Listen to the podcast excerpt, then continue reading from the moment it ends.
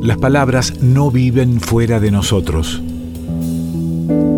Nosotros somos su mundo y ellas el nuestro. Desde siempre se cuentan y cantan historias. Y algunas veces se convidan en la radio.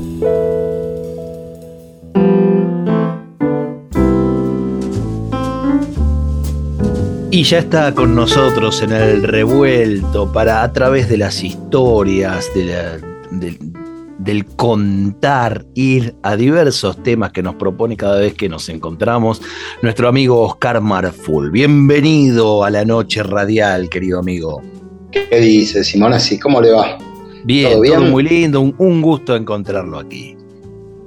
Igualmente para mí, sí, es un placer. Aquí que es el, lugar que hoy, en este momento, a esta hora, en este día, elegimos estar.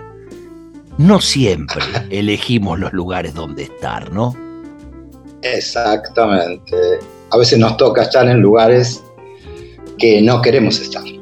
Eh, tenemos que estar o por obligación o por alguna otra cuestión, pero no parte de nuestra necesidad y gusto. Eh, yo estaba leyendo justamente ayer un breve texto de Italo Calvino del libro, de su libro escrito en 1983 que se llama Palomar. Y hay un cuento. Contame, contame, Oscar, ¿cómo, es que fuiste a Italo Calvino? ¿Ibas en busca de, eh, de, de, este momento para compartir aquí? ¿O a veces te da por, por ir a Calvino o ir a un libro este, así, del año del ñaupa, diría alguno, ¿no? Sí, es que volver a Calvino, digamos, bueno, es un gustazo siempre, es como si uno dijera, después te voy a leer alguna cosita de Conti, de Haroldo, es como volver a releer algo querido, volver justamente a un lugar querido.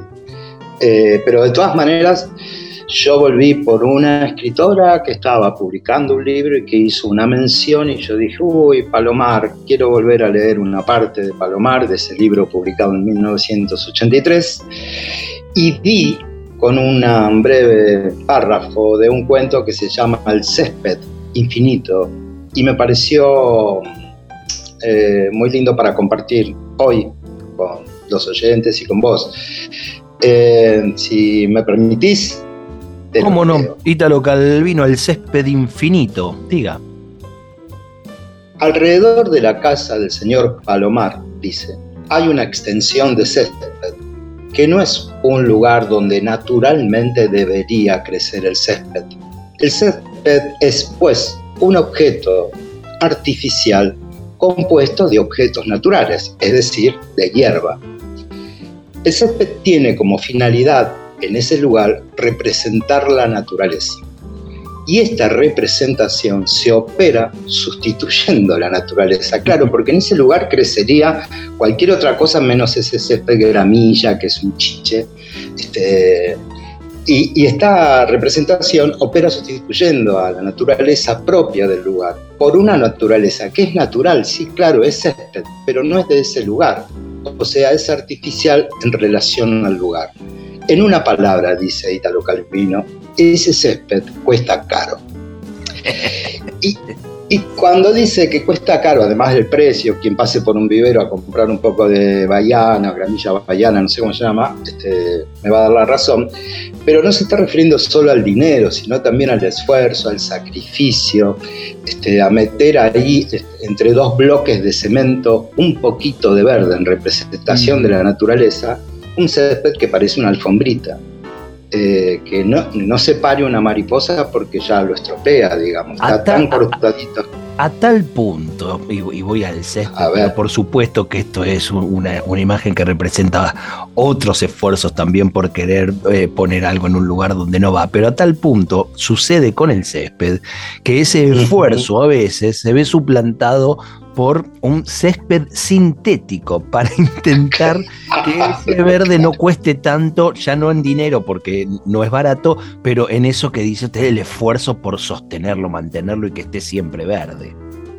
Tal cual, hay mucha gente que ha optado cuando no por el césped sintético, eh, también por esas enredaderas de mentirita que se ponen en los balcones. Cierto. Que, bueno, a uno que ha sido criado en el, Gran Buenos Aires, digamos, más cerca del pasto y de la tierra, eh, le produce cierto escosor, pero yo este, veo en muchos lugares que hay gente que dijo, pongo esto y no tengo que cortarlo, y lo pongo en Juncal y no sé dónde, en un octavo piso, y mágicamente me creció, me creció una enamorada del muro de plástico, ¿no? Este, bueno, no todo se puede.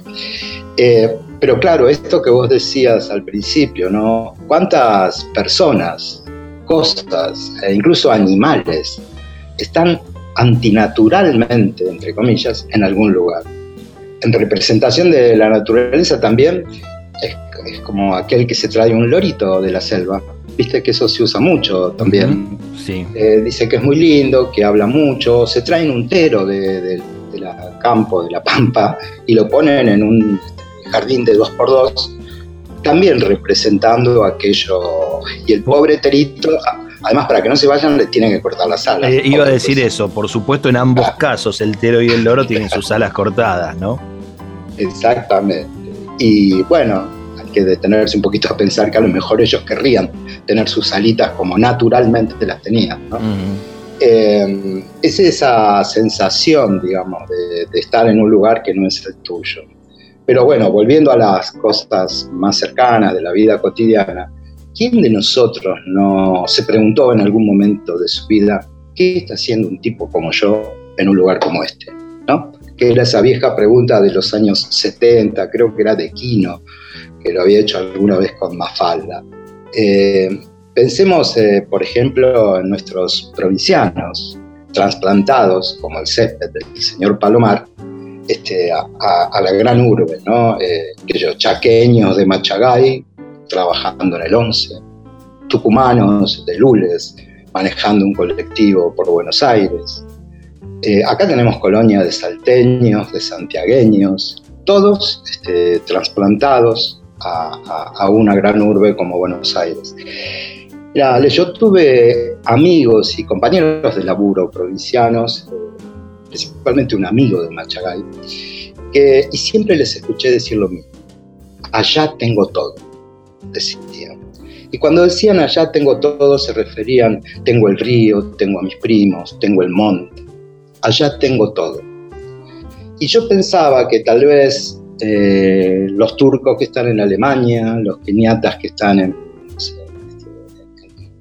en España, eh, los senegaleses que están en Roma, todos a lo mejor dicen, yo allá tengo todo, pero no pueden estar allá, están acá, en un lugar que no les es propio y que muchísimas veces los maltratan, ¿no? Y es ahí donde este juego de que propone el cuento de Italo Calvino se pone, toma más encarnadura, digamos, se pone más serio porque estamos hablando de personas que por ahí tienen que estar, como vos decías al principio, en algún lugar que no le es propio. ¿Quién no, Oscar? ¿Quién, no, en algún momento se sintió eh, césped eh, trasplantado a, un sitio que no corresponde, ¿no? En determinada situación, en determinado lugar, trabajo, eh, situación social, ¿no? ¿A quién no, no le ha sucedido? Pienso en en experiencias personales, pienso en cada, en cada oyente que ahora le debe venir la imagen de, ese momento tan antipático, eh, de, sentirse eh, extranjero. Aún digo en, lugares elegidos, ¿no? Pero que de repente siente que, que, algo está pasando ahí, que lo está expulsando. ¿Y cuántos venimos de familias de esa expulsión? ¿no? Tengo mi vieja. Eh, y mi viejo, este, ambos este, huyendo de, la guerra, eh, siendo, niños, ¿no? Enviados, eh, sus padres quedando, quedando allá hasta poder viajar, pero primero mandando a, los pibes adolescentes hacia acá para salvarlos de, esa guerra. Y es cierto lo que decís, Oscar, mi vieja tiene 84 y, y sigue, recordé, y por estos tiempos creo, recuerda mucho más sus mañanas en los campos de Sicilia que, que lo que le pasó ayer. Claro, claro. Es, es así, eso queda fijado, ¿no? Eh, es el lugar, es, la verdad es que a veces la patria es el barrio, es una esquina, es la casa donde viviste, puede ser un país y a veces sencillamente es una ciudad.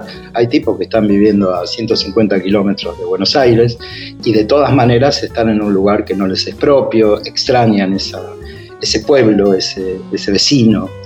Eh, mira, eh, a lo mejor, eh, quien, como te decía, Haroldo Conti, te lo nombré hace un ratito, tal vez exprese mejor que nadie esta palabra desarraigo, que curiosamente, ya que estábamos hablando de césped y de todo esto, quiere decir arrancar raíces, desarraigo, eh, sacar de un lugar, trasplantar en otro sentido.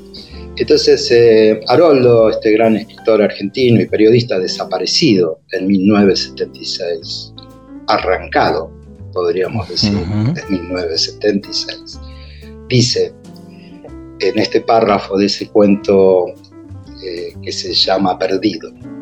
Dicen, estaban enganchando la locomotora. El tío recogió las valijas y comenzó a caminar apresuradamente hacia el andén número 4.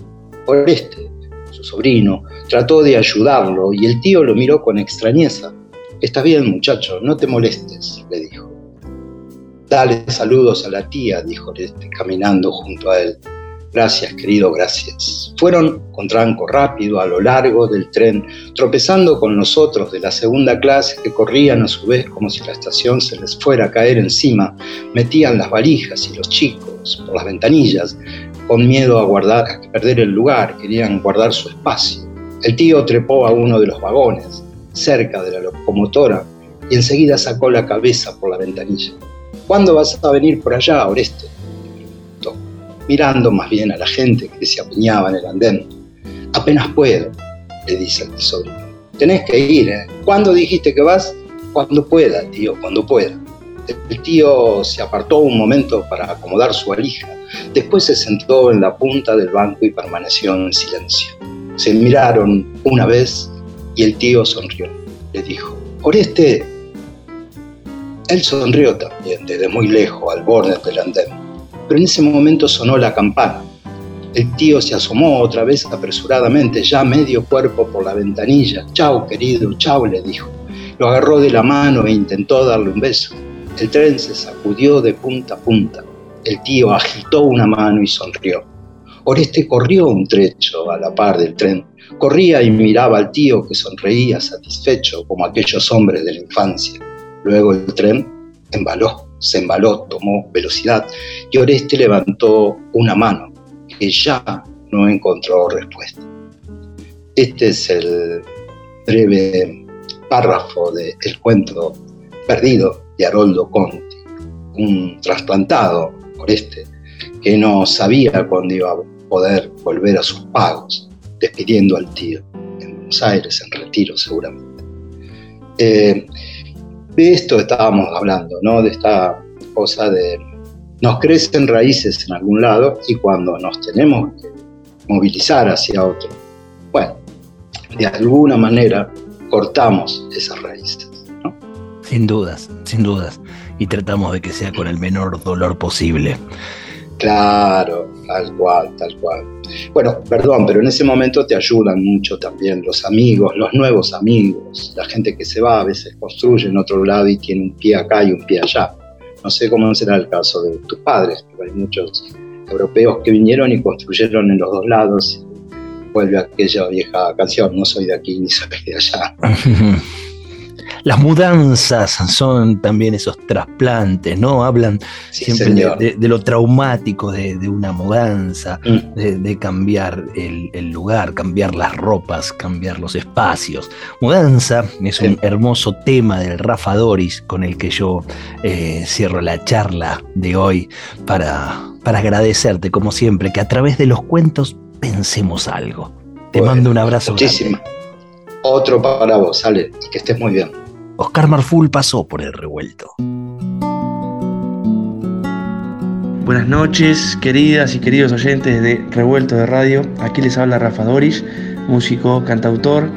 Quiero bueno, invitarles al próximo sábado 3 de septiembre en el CIRSE, aquí en Capital Federal.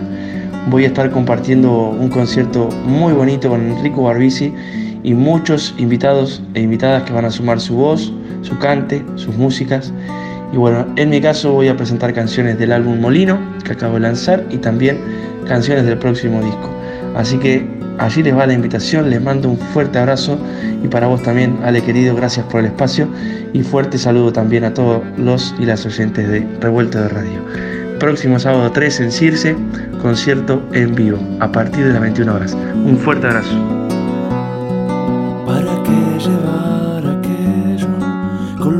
Ya te alcanza entre los muebles, la mudanza.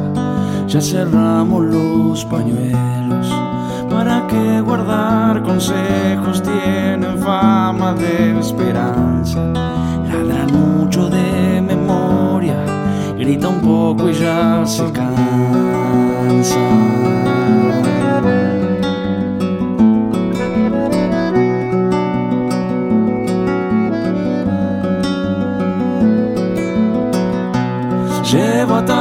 Tu amuleto si la suerte no acompaña. Lo que atrapas en tus sueños son ajeros de tu alma.